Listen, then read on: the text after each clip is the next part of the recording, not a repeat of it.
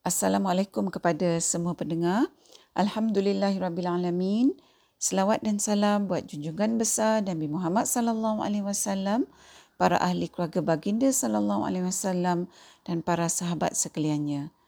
Bertemu lagi kita pada episod kali ini ah, yang saya berikan tajuk putus asa. Ah, pada kali ini kita akan ah, mentadabburkan ayat 4 surah Maryam iaitu firman Allah yang bermaksud ia, iaitu Nabi Zakaria, merayu dengan berkata, Wahai Tuhanku, sesungguhnya telah lemahlah tulang-tulangku dan telah putih yang amatlah uban di kepalaku. Dan aku, wahai Tuhanku, tidak pernah merasa hampa dengan doa permohonanku kepadamu. Para pendengar, di dalam salah satu episod yang lepas, kita dah pun tadaburkan ayat 3 surah Maryam uh, yang mana kita uh, telah mengambil pelajaran uh, salah satunya tentang tata cara berdoa yang kita boleh teladani daripada Nabi Zakaria alaihissalam. Uh, jadi ayat 4 surah Maryam ni adalah merupakan kesinambungan tentang doa Nabi Zakaria alaihissalam uh, di dalam surah Maryam ni. Uh, mari kita terlebih dahulu lihat apa yang dinyatakan oleh Ibnu Kathir uh, dalam tafsirnya ya. Uh, menurut Ibnu Kathir, Penyataan Nabi Zakaria alaihissalam tentang betapa lemahnya tulang-tulang Nabi Zakaria alaihissalam dan betapa telah menjadi putihnya rambut Nabi Zakaria alaihissalam ah, menunjukkan bahawa Nabi Zakaria alaihissalam tu dah pun tersangat tua. Ah, namun demikian Nabi Zakaria alaihissalam ah, menyatakan kepada Allah bahawa di sepanjang hidupnya Allah sentiasa menjawab doa-doanya dan Allah tak akan sekali-kali menafikan apa saja yang Nabi Zakaria alaihissalam minta daripada Allah. Ha, jadi kalau kita lihat ayat ni uh, dan juga berdasarkan tafsir Ibn Qasir, uh, maka kita tahulah bahawa Nabi Zakaria uh, membuat permohonan kepada Allah Taala dalam tempoh jangka masa yang sangat lama dan dia tak pernah rasa jemu atau rasa tak gembira dalam meneruskan doa dia kepada Allah. Para pendengar, cuba kita tanya diri kita ya. Kalau kita ni berdoa berpuluh-puluh tahun, kita minta pada Allah doa yang sama, agak-agaknya adakah kita masih mengatakan bahawa walaupun doa kita belum dijawab dah berpuluh-puluh tahun, kita masih berdoa dengan gembira dan tanpa rasa jemu langsung dan tanpa rasa kecewa kita selalu dengarkan orang kata dah bertahun-tahun aku berdoa tapi doa aku ni masih belum makbul. Ha, yang bertahun-tahun dah kita berdoa ni, yang kita rasa lama tapi doa kita masih belum dimakbulkan, ha, cuba kita bandingkan dengan berpuluh-puluh tahun Nabi Zakaria alaihissalam berdoa tanpa rasa jemu dan tanpa rasa kecewa terhadap Allah kita ni para pendengar kalau berdoa beberapa bulan pun dah mula rasa kecewa. Dah mula rasa jemu, dah mula rasa tak yakin bahawa doa kita tu Allah akan perkenankan. Kalau ikut kita, kita nak Allah perkenankan terus uh, doa kita tu kan. Ha, tak payahlah uh, nak doa lama-lama. Macam itulah para pendengar sifat kita ni. Uh, lagilah zaman sekarang ni kita dah biasa semuanya dapat cepat. Kita order online terus sampai ke rumah kita sehari dua. Uh, kalau kita order barang, barang tu sampai lambat, uh, kita mula kata ni adalah perkhidmatan yang tak bagus. Jadi kita kata uh, sebagai pelanggan semuanya mesti ikut kemahuan kita. Kita order, kita bayar, mesti kita dapat terus. Ha, jadi disebabkan keadaan ni, kita ni lupa bahawa bila kita berdoa pun kita gunakan sikap yang sama. Kita nak doa kita Allah makbulkan cepat-cepat macam yang kita minta. Ha, sebab bagi kita, kita ni dah ikut semua perintah Allah. Kita semayang lima waktu. Kita puasa bulan Ramadan penuh. Kita bayar zakat. Ha, kita tunaikan haji dan sebagainya. Ha, jadi bagi kita kalau kita dah menurut perintah Allah, kadang-kadang kita rasa uh, kita ada hak lah untuk doa kita ni dimakbulkan terus bila kita berdoa. Ha, mungkin kita tak cakaplah di mulut macam ni. Ha, bahawa kita ada hak untuk doa kita dimakbulkan sebab kita ni dah menunaikan semua perintah Allah. Tapi uh, bila kita kata, Ya Allah aku ni dah lama berdoa padamu. Mengapakah doa aku ni tak makbul-makbul lagi? Ha, bila kita mula mempersoalkan hak Allah, yang Allah tu hakikatnya mempunyai hak mutlak menentukan bila dia nak makbulkan doa kita. Ha, maknanya kita ni menganggap bahawa dengan kita taat kepada Allah, maka Allah patut makbulkan doa kita bila kita minta. Cuba kita tanya diri kita, Nabi Zakaria AS tu tak taat ke kepada Allah? Lagi taat daripada kita kan? Ha, jadi sikap kita ni yang merasakan kalau kita dah taat, imbal baliknya doa kita mesti dimakbulkan cepat. Ha, samalah ha, seperti sikap kita pada zaman sekarang ni yang macam kita kata tadi. Yang nak semua cepat. Bila kita order mesti sampai cepat. Jadi doa pun dah jadi order. Ha, kita dah doa, kita order mesti sampai makbul cepat. Ha, kalau tak sampai kita kata ni perkhidmatan yang tak baik. Ha, ada juga para pendengar di kalangan orang Islam yang kata buat penat je semayang cukup. Buat semua puasa cukup tapi doa tak makbul juga. Ha, macam itulah para pendengar, syaitan mempermainkan keyakinan kita supaya menjadi goyang dengan mudahnya bila kita tak tahu. Dan kalau kita dah tahu, kita tak cuba memahami apa yang Allah ajarkan kita dalam Al-Quran yang sepatutnya kita gunakan apa yang Allah ajarkan dalam Quran ni sebagai petunjuk dalam kehidupan seharian. Ha, jadi maknanya daripada ayat 4 surah Maryam ni kita tahu bahawa Allah mengajarkan kita janganlah jemu berdoa. Ha, kalau kamu rasa bahawa kamu tu dah lama berdoa, maka sesungguhnya Nabi Zakaria AS tu lagi lama berdoa uh, daripada kamu. Tanpa rasa jemu, tanpa rasa kecewa, tanpa rasa hampa terhadap Allah. Sebab tu para pendengar, bila saya baca ayat 4 uh, surah Maryam ni, uh, saya membayangkan keadaan Nabi Zakaria alaihissalam tu setiap kali dia berdoa iaitu dia berdoa ni dalam keadaan penuh gembira dia berdoa dengan penuh keyakinan yang tidak berkurang langsung dan tidak berbelah bagi bahawa Allah pasti akan mengabulkan uh, doa dia.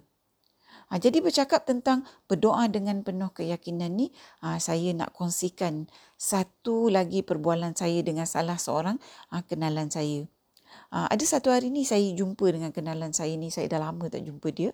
Ha, dan saya pun tanyalah uh, dia apa khabar dan saya pun tanyalah khabar anak-anak dia.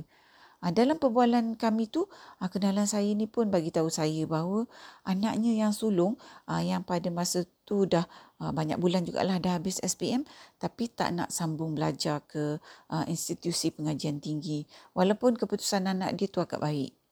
Ha, jadi kawan saya kata dia ni uh, susah hati lah, dia frust lah. Ha, dan dia dah puas pujuk anak dia tapi anak dia tetap dengan keputusan nak kerja dan anak dia kata ah, mungkin ah, nanti-nantilah kemudian-kemudiannya lah ah, bila dah kerja ah, baru anak dia tu nak sambung belajar.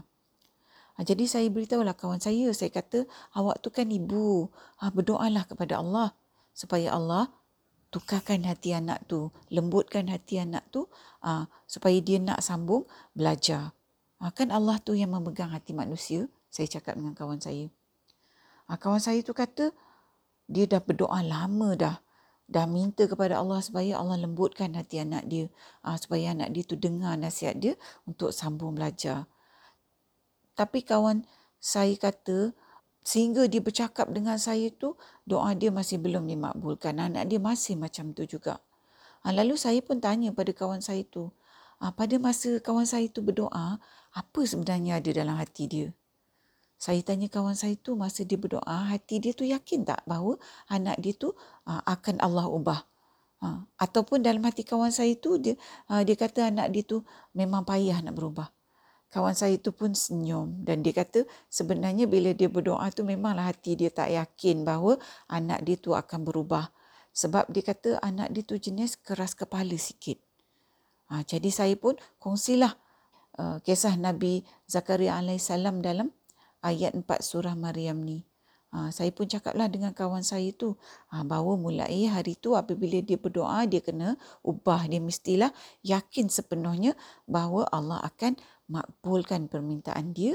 Ha, seperti mana dia perlu yakin dengan uh, keyakinan Nabi Zakaria alaihissalam bahawa Allah akan mengabulkan permintaan Nabi Zakaria alaihissalam walaupun Nabi Zakaria alaihissalam telah berdoa sekian lama sehingga uh, dia menjadi begitu tua uh, macam kita kata tadi uh, Nabi Zakaria alaihissalam tak pernah rasa kecewa, tak pernah rasa hampa, tak pernah kurang keyakinan dia bahawa Allah tu tetap akan mengabulkan permintaan dia seperti mana yang kita dah dengar dalam tafsir Ibnu Kasir tadi.